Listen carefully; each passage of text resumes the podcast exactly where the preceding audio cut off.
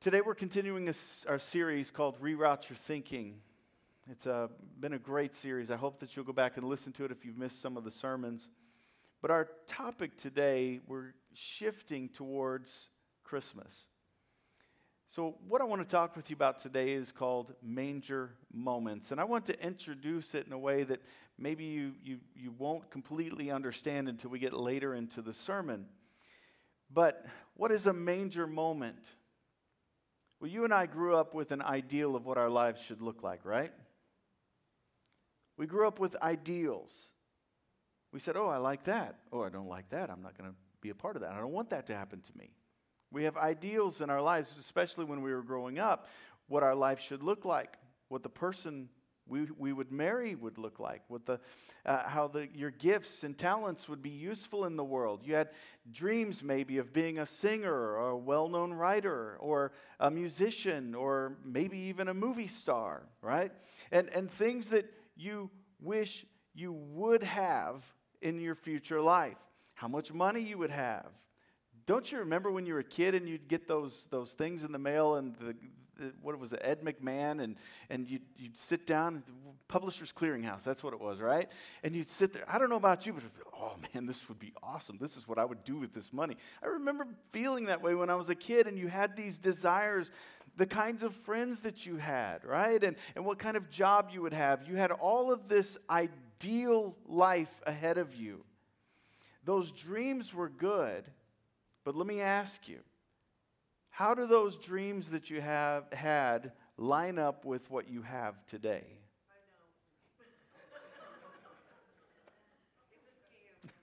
I know. Now, I don't know what kind of ideal life you had in mind growing up, but I do know this.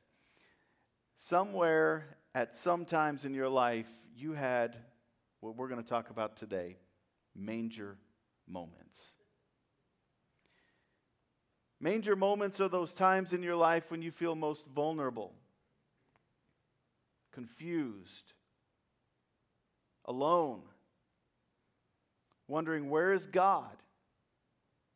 If God is in this, where is He? Where's the blessing? Where is the favor? And manger moments are those moments where it seems like the direction of your life is headed completely in a wrong direction, or the, a different direction at least, than what you had envisioned. The ideal life that you thought you would have, suddenly there's this manger moment, and you're like, what in the world? This is going a completely different direction than I ever thought my life would ever turn. You had major moments in your life. And here's what I want you to see too, and this is, I, I believe, very important that God wants you to see as well.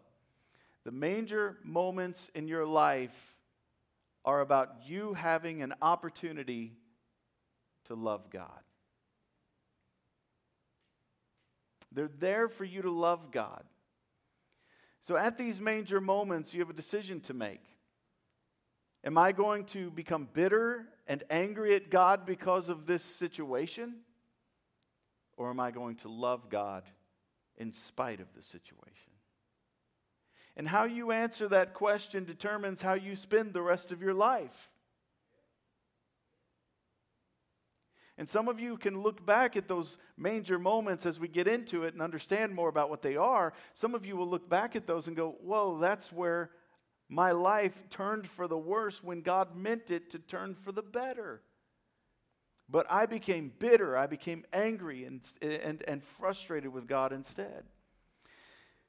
I remember the first time that I met my late wife, Angela. The first time that I met her, I remember it like it was today.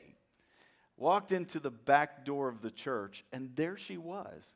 It was that glorious oh, moment. You know what I'm saying?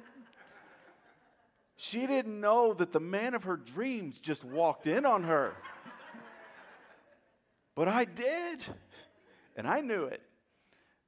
I can remember her hair, how beautiful it was. The smile on her face, and now knowing her, I knew, I know looking back that that smile was a nervous smile because it was her first Sunday at that church. Her father came to pastor my home church. And, and, and that was the moment I knew, and all of a sudden, I started dreaming, right? This is what life is going to look like. I'm going to be with this woman for the rest of my life. I had no idea if she had a boyfriend, if she had anything. I just knew this is my wife. I remember that. And when we started dating, we had this ideal in mind. We would talk about what our future would look like. We would talk about the home that we would build. We would talk about the children that we would have. We would talk about all the stuff, you know, the white picket fence and whether or not we'd have dogs or not, which turned out to be a no. But we talked about this life. And as naive young people, we didn't consider the major moments that we would face. We didn't consider the, the, the God story that He had for us. We had our story in mind, we had our future in mind. But we weren't completely th- thinking at all. Of, we weren't com- thinking at all about God's story, right? We were thinking about what we wanted, and it was a good story. It was a it was a good thought. It was it wasn't like we were planning and plotting to do something horrible. We were going to be Bonnie and Clyde. It was a good life that we were planning. Mary and Joseph were just an ordinary couple with ordinary dreams, weren't they? Just ordinary, regular dreams. They just thought, you know what? I'm, you know, they weren't asking for too much in life. They were excited. We're going to get married. We're going to have kids. We're going to have the white picket fence and dogs and all of it together. And it's going to be a wonderful, wonderful life, and everything's going to be fine. They had this ideal life. They wanted stability. They wanted happiness. They were hard workers. They knew how to do this life, and it was going to work for them. But God's story for Mary and Joseph, their lives was completely different than what they envisioned. Now, think about this. When Mary was born, God saw something different about her than what she grew up seeing. God looked and saw that her womb would carry the Son of God inside of her. God knew that.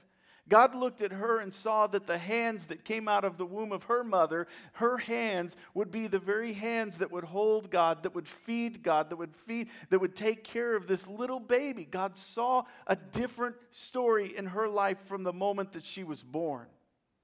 And for Joseph, it's the same thing. God looked at that man and he said, Joseph, you're going to take care of my son. He could see that as a baby. He saw his story, he saw his purpose for Joseph's life. And he also saw that Joseph would die a very young man, considering. He saw his purpose, his plan, and his, his meaning in Joseph's life and in Mary's life is a completely different story than what they saw. You see, God's story for Mary and Joseph's lives was completely different than what they thought their lives would be about. How different is God's story for your life than what you think or thought it would be? And what you think your future looks like right now, how different is God's story for your future than what you're thinking about your future right now? Where is God going to lead you? What is God going to do in your life that's different than what you think? And you and I have to be ready for those manger moments. And we have to decide now how am I going to live the rest of my life? God's story or the story that I'm trying to fight for and I'm holding on to? And God says, you know what? That story, your story, is going to be full of bitterness and anger and frustration and hurt and pain. But if you'll let me, if you will turn your life over to my story, if you'll let me, it's going to be awesome. It may have pain, but it's going to be full of meaning, so much meaning that it overrides the pain. And that's his promise. Now, some of you were very young when you had your first manger moment. And instead of cultivating good dreams for your life. Instead, you didn't see good. Maybe you can't remember having good dreams about your future.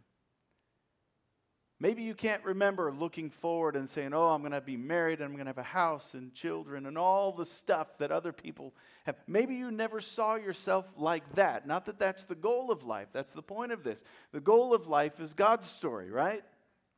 But maybe you never saw the good things. Maybe you never saw that good side of Maybe something happened very difficult early on in life, and instead of choosing to walk with God and trust Him through that and letting Him heal you and bring purpose and meaning from that into your life, you became angry or frustrated. Maybe you started drinking. Maybe you started using drugs or hanging out with the wrong people, and difficult things happening all throughout your life. And, and, and, and instead of going after the good and the healthy, you spent your life living in pain and frustration. But here's the point you're here today. You're here today. And you need to know that God has a different plan for you. And you need to know that God does have good plans for your life. God does have good purpose for your life, and it's different than what you think, especially if you think that the rest of your life is just going to have to be endured. God says, No, you don't have to just endure the rest of your life. It's time for you to believe that I have good plans for your life. It's time. God has something amazing for you if you'll let Him. Mary and Joseph, they thought they were just ordinary, but God knew He was about to do something extraordinary.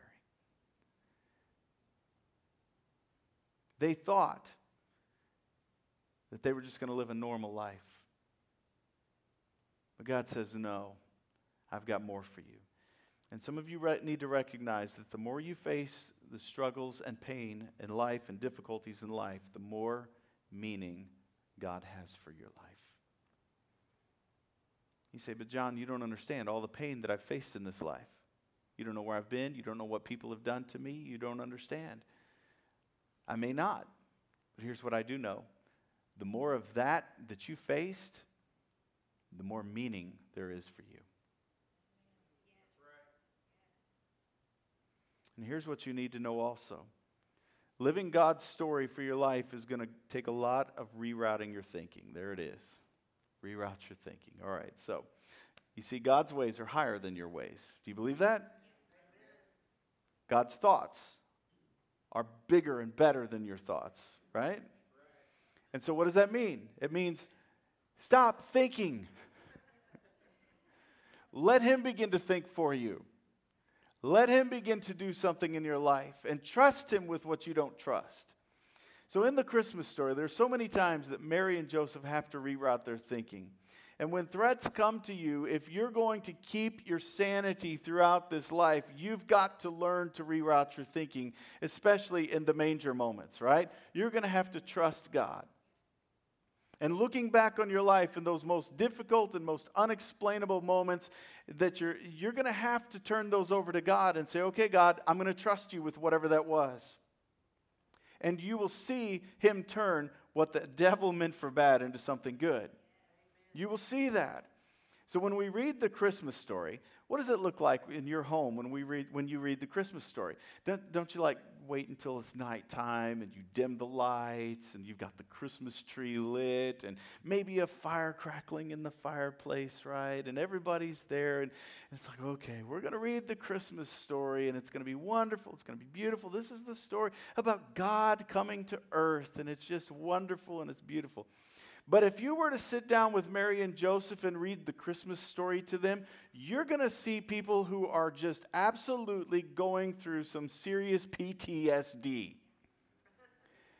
Their eyes are going to be bulging, you know? I mean, they're going to be like, oh, that was horrible. That was an awful moment in our life. They're going to be having flashbacks. It's a difficult, awful moment in their lives. Anybody here like the story, uh, the movie It's a Wonderful Life? I hate that movie. I don't understand why anybody would like that movie. Because as a father and as a husband, you know, you've got to feed all of these mouths. You've got to provide a house to live in, car, you got to provide all the stuff toothpaste, deodorant. I always keep, I've told my boys, look, I'm going to stock deodorant always in my bathroom. You better wear it. You know what I'm saying? And they're, they're like in their 20s now and they're still using the deodorant out of my. We've got to provide all of that stuff. And that movie freaks me out. It's just, it's nerve wracking. Oh, ah. Why? Because we've lived it, right? We know what it's like. Imagine reading this story to Mary and Joseph. They lived it. It was scary. And Matthew records Joseph's reaction to finding out that, that they were going to have a baby. I mean, God hijacked their lives. You understand this. He said, You're going to have a baby. There's the baby. He hijacked their lives, and Joseph finds out about this. And we read Joseph's reaction that Matthew recorded. And you see, Joseph had already paid what they called an endowment for Mary, and that means that they were engaged. She still lived with her parents during this period of time. And, and, and it was most likely like a year that you would work through that endowment but they were legally bound to each other because money had been exchanged, so they were engaged. And in order for Joseph to deal with this situation, he would have to divorce her, which means there's public record of it. And the scripture says that when he found out that she was pregnant, he was going to divorce her, but he was going to do it quietly, right?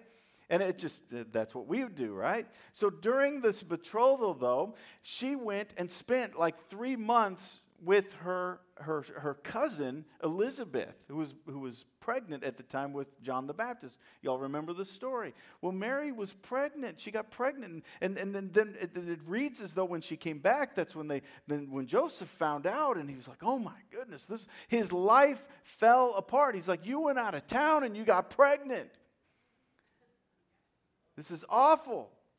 And you can imagine how devastating it was for Joseph. This was a life changing moment. All his dreams, all the desires, all the thoughts that he had to be with this woman, all of it was suddenly brought to a halt. Awful situation. And it doesn't really say how Joseph found out. It would really have been great if they had told us that story. But here's all it gives us she was found to be pregnant. There's the bomb. And Joseph had to reroute his thinking because God rerouted his life. And listen, there are going to be times in your life, change is going to happen, the change in the direction of your life. You can fight it, you can complain about it, you can be angry with God, you can become a victim, you can run from it, or you can just trust Him and love Him in the process. It's your choice. So God sent word to Joseph through an angel. He said, This is what I'm doing. I'm doing this. This is, don't blame this on her. I'm doing this. You're going to have to listen to me. And listen, God will confirm to you that you're going to be okay if you'll let Him. While you're in a difficult situation, if you'll let Him, God will confirm to you. Most of the time, it's through a peace.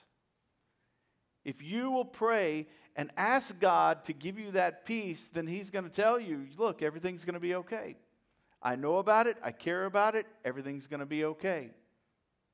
And you can trust Him with it.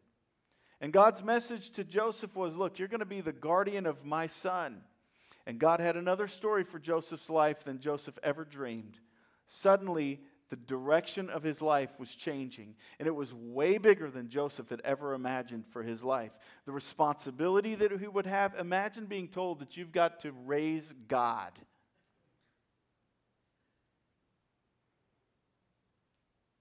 That's a bit of responsibility. You've got to raise God from baby to adulthood. That is huge meaning and purpose in his life that he never planned on. He just wanted to run his own business and do his own thing, have his little wife and wonderful life. That's not what God planned. You see, God sent this angel to Joseph in a dream, and he told him what he was doing, and God commanded and convinced Joseph to keep her as his wife, and Joseph did. But even so, everything would be different. No normal honeymoon, She's pregnant. They weren't going to have this time alone. They were having a baby. There wasn't going to be six months, a year, two years, four years before they could choose to have a baby. The baby was on the way, right? They were immediately responsible to feed and care for. Do y'all remember what it's like caring for a little baby? Those of you who are older, you remember what it's like? It's 24 7. Uh, Jacob said it great the other day. He said, Man, through the night, you're like, oh my God, have mercy. Please help us. But then in the morning, when you look over and the baby looks at you and little Eli just smiles at you, he's like, is worth it all. That's what raising a kid is like. And here's the story that will, this is the story that we sit by the fire and we sit by the Christmas tree and we read with such great delight as though everything was so beautiful and wonderful. This is the story. Let me read it to you. In those days, Caesar Augustus issued a decree that a census should be taken of the entire Roman world. This was the first census that took place while Quirinius was governor of Syria. And everyone went to their own town to register. So Joseph also went up from the town of Nazareth in Galilee to Judea, Bethlehem, to Bethlehem, to the son of David, or the town of David, because he belonged to the house and line of David. All right, so they've got to travel. So here's the problem the government gets involved. Whew. Haven't we seen that in our own lives, right? The government says you've got to get up and you've got to go and be counted in your hometown. So that's a problem. Why? Because she's very pregnant at this point.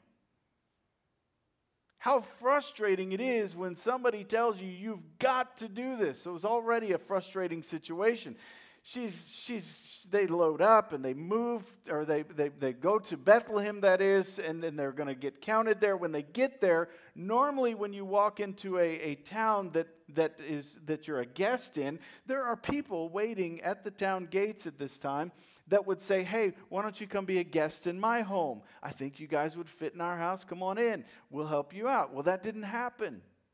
Why? Because people from all over were coming into Bethlehem to do what the governor had demanded. And so the, ta- the, the homes were full, everything was full.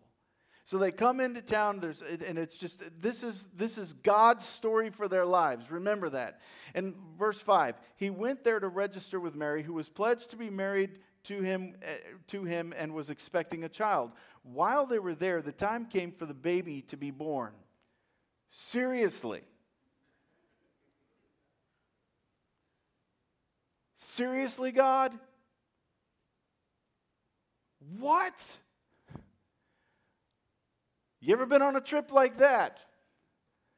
Where the worst of worst happens. You can imagine him talking her into going, Mary, look, you're not going to have the baby. We're going to go there. We'll hurry up and we'll come back and everything's going to be fine. No, you don't understand. I've got my doctor here. I've got my midwife here. I've got the, I, have I've gone to my Lamaze classes and I know how to breathe and they know what I'm supposed to do and everything's going to be, it's all planned out. I've got the epidural planned. Everything is going to be just fine if we stay here. And he's like, no, the governor says we got to go. So they get there and she's going to into labor. This is, this is a nightmare, absolute nightmare. God had a plan. Oh, thank you, God. And then these words, verse 7 and she gave birth to her firstborn son. Imagine reading those words to Mary as she's having flashbacks. Those nine words filled with so much pain, filled with so much agony, filled with memories, filled with loneliness, the flashbacks of what that was like. Listen, people die while they're giving birth, even to this very day. And you can imagine what it was like for that woman. And look what it says. And we read this with such, and she wrapped him in cloths and placed him in a manger because there was no guest room available for them. What? Wait a second we come to the point in the story where we get insight as to what happened throughout this day. Suddenly we realize that there wasn't room for them anywhere else in the town. They were alone, and there was no place for them to go. There was no hospital. There was no place for them to stay. There wasn't a nice room. You can imagine what that looked like. Have you ever had to go to the bathroom and you couldn't find one? Oh, come on, folks. Or you go and it's all full, or there's a long line and you're like, oh, oh, oh sorry.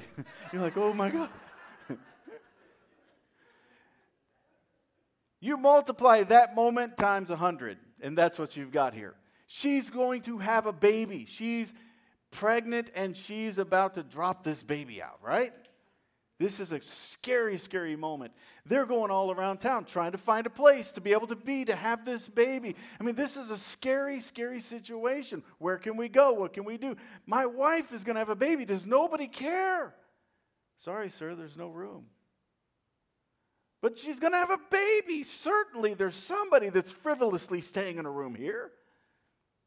Can't we just push them out? Something.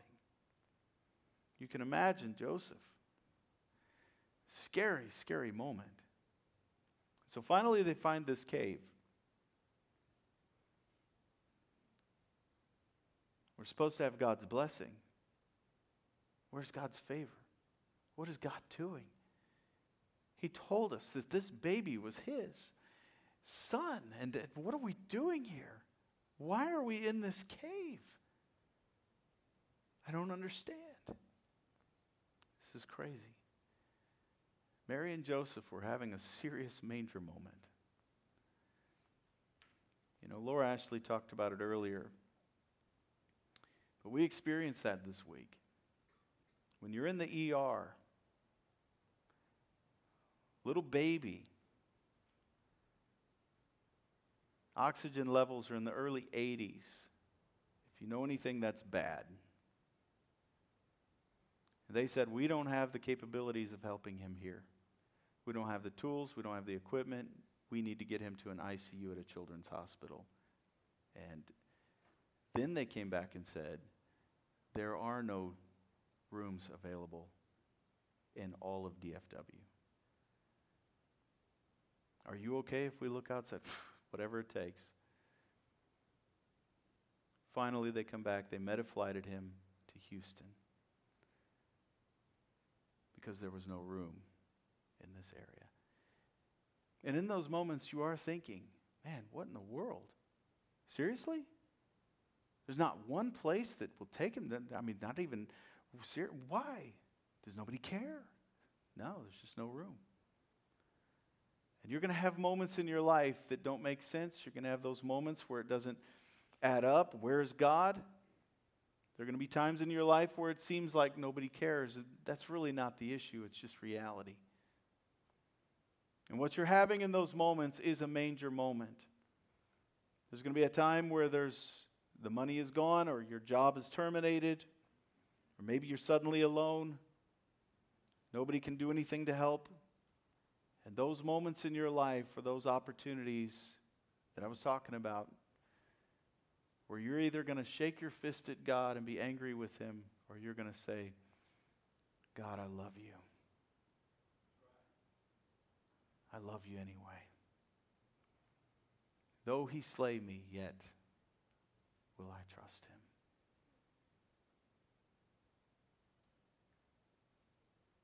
You see, that's what the manger moments are about.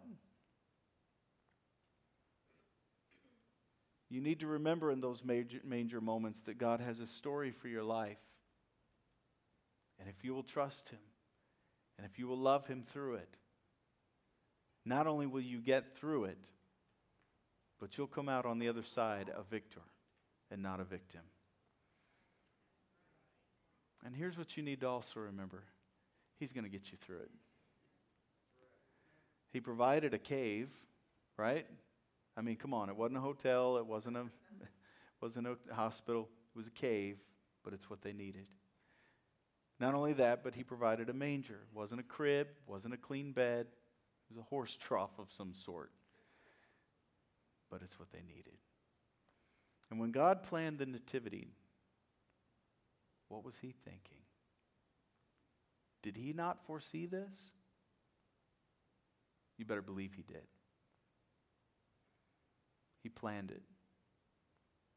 You see, God wrote that story well in advance. He didn't choose a nice home, He didn't choose rich people to be His son's family.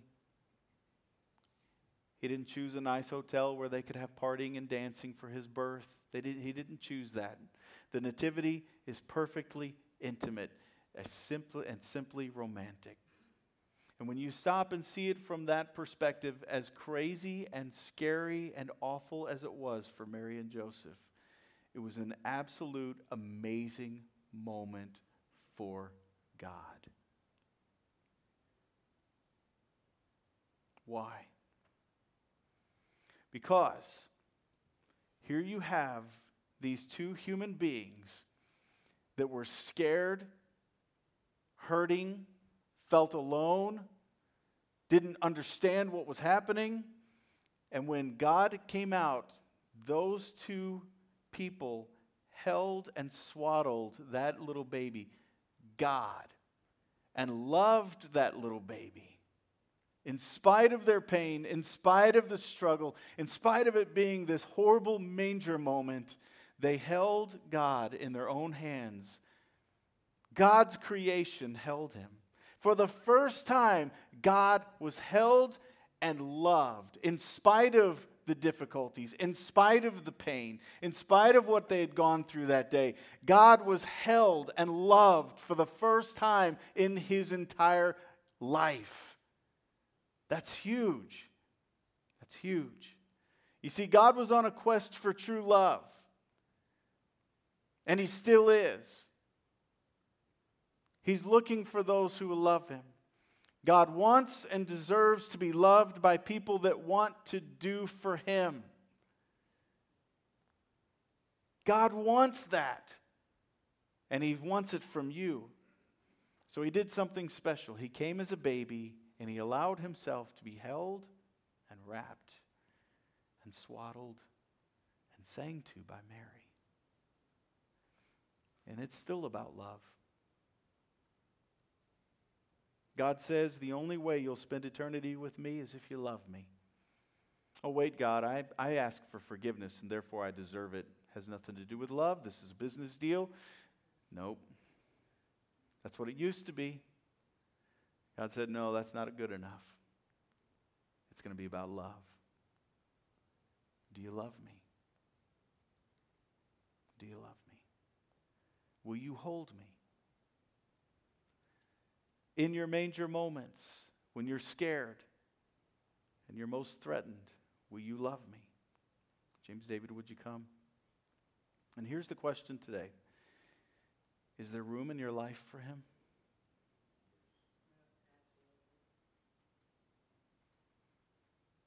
Is there room in your life for him? And here's another question is there room in your life for his story?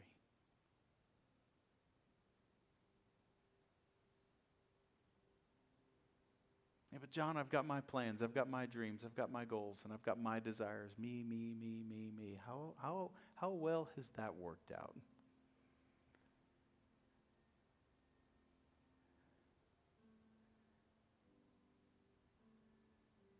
And I have a, I have, I have a question. What if, what if God gave you something like a baby that was not asked for, he just said, Here you go.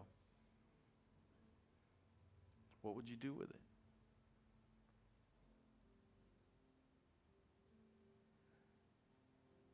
There are certainly things in my life that I have not asked for.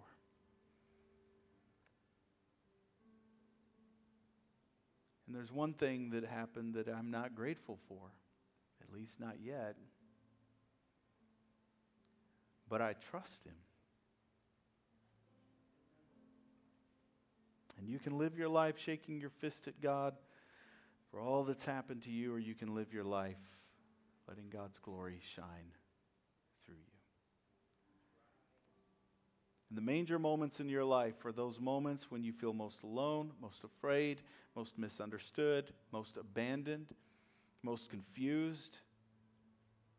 And those are the greatest moments in your life for you to love God. And the question is, will you? At about 2:30 in the morning on January 16th this year, I walked into the hospital room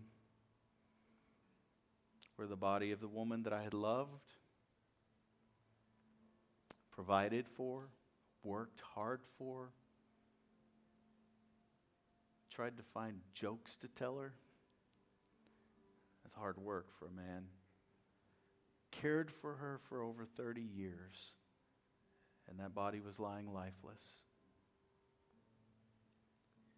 And to my surprise, as I tried to say bye to her, tried to find a way to connect with that body, and it just,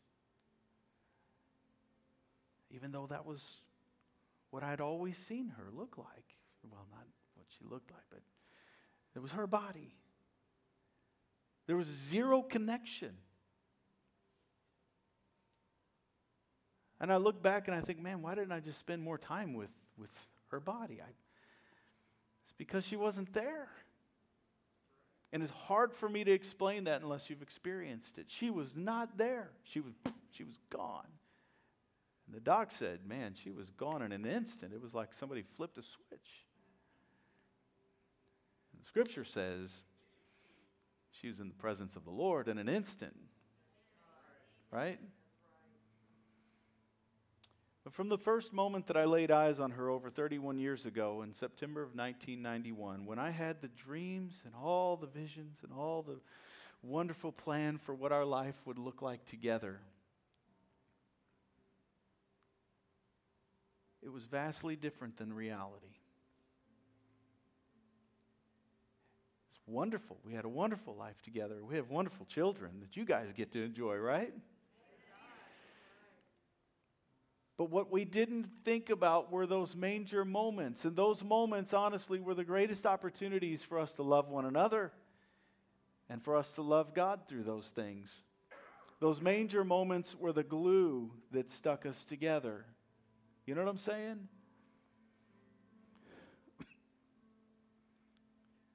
when people betrayed us,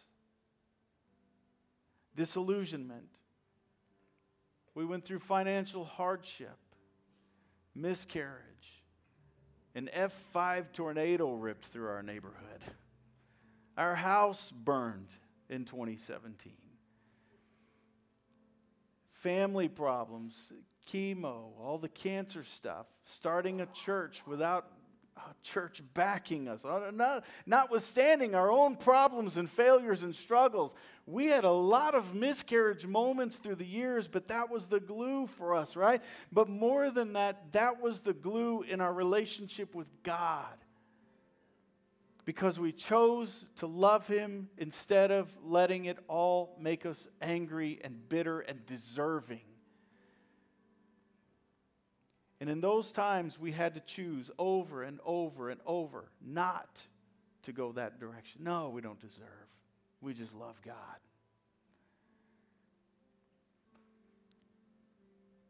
And I stand today before you and I say, you know what? I'm not a victim of God. He may have hijacked my life a few times in this life, but I trust Him with it. And I know that you can too. I know that you can too, if you will. And these are opportunities to love God in spite of pain. And so here's the test the test of where you live for eternity is not, does God love you? The test is, do you love God? It's your choice, it's your decision. And if he hijacks your life and does something that is out of your plan and what you thought, you can trust him with it. And some of you are sitting here today and you look back on a situation that happened 10, 20, 30 years ago, and you've been angry and frustrated or maybe even bitter about it. Why would God allow that in my life? Why did he let that happen? Or why did he let me do that? And today's the day that you need to let that go and realize it was a manger moment. It was an opportunity for you to say, God, in spite of all of that, I love you anyway. And I'm going to trust you with that. And what happens is when, you, when those things happen and you don't do it right, the trajectory of your life changes and it goes the wrong direction. And what God wants to do is take what the devil meant for bad and turn it into something good. But instead, when you didn't trust him, when you just you, you grabbed onto bitterness and anger, it went the wrong direction. God says, I still have a way to make something good out of that if you'll let me. But you got to let him. And it starts today.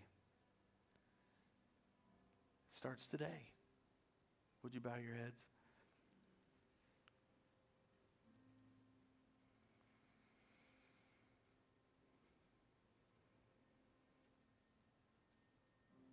Here's what I do know you're where you're supposed to be right now. And if you will turn all of those manger moments over to Him,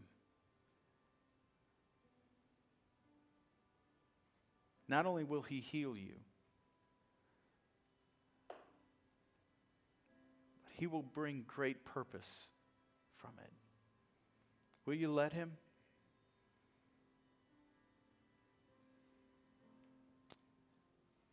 Some of you need to forgive somebody. It's time to say, okay, God, I give them over to you. And I'm going to call this situation a manger moment from now on. I'm going to love you in spite of it. God, I'm going to, I'm going to hold on to you. And I'm going to love you in spite of the pain that somebody caused me. I forgive them and I give that over to you. And I ask you for healing. And I know that you're going to bring something good out of it. Jesus' name.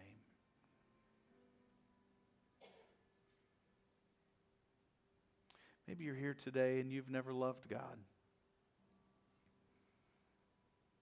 Today's the day. Yeah, but John, I've been religious. No, that doesn't cut it. The question is, you're going to choose to love him.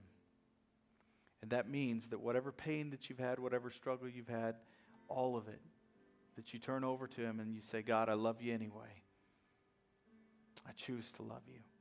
I want to get to know who you are, what you like, and what you don't like. And I want to live the rest of my life in light of that. I want to accommodate for this relationship with you. Would you come into my life? Let me hold you. Let me love you. In Jesus' name. God, I thank you today for your love for us. I thank you. As we open our hearts to you, there's room inside for you.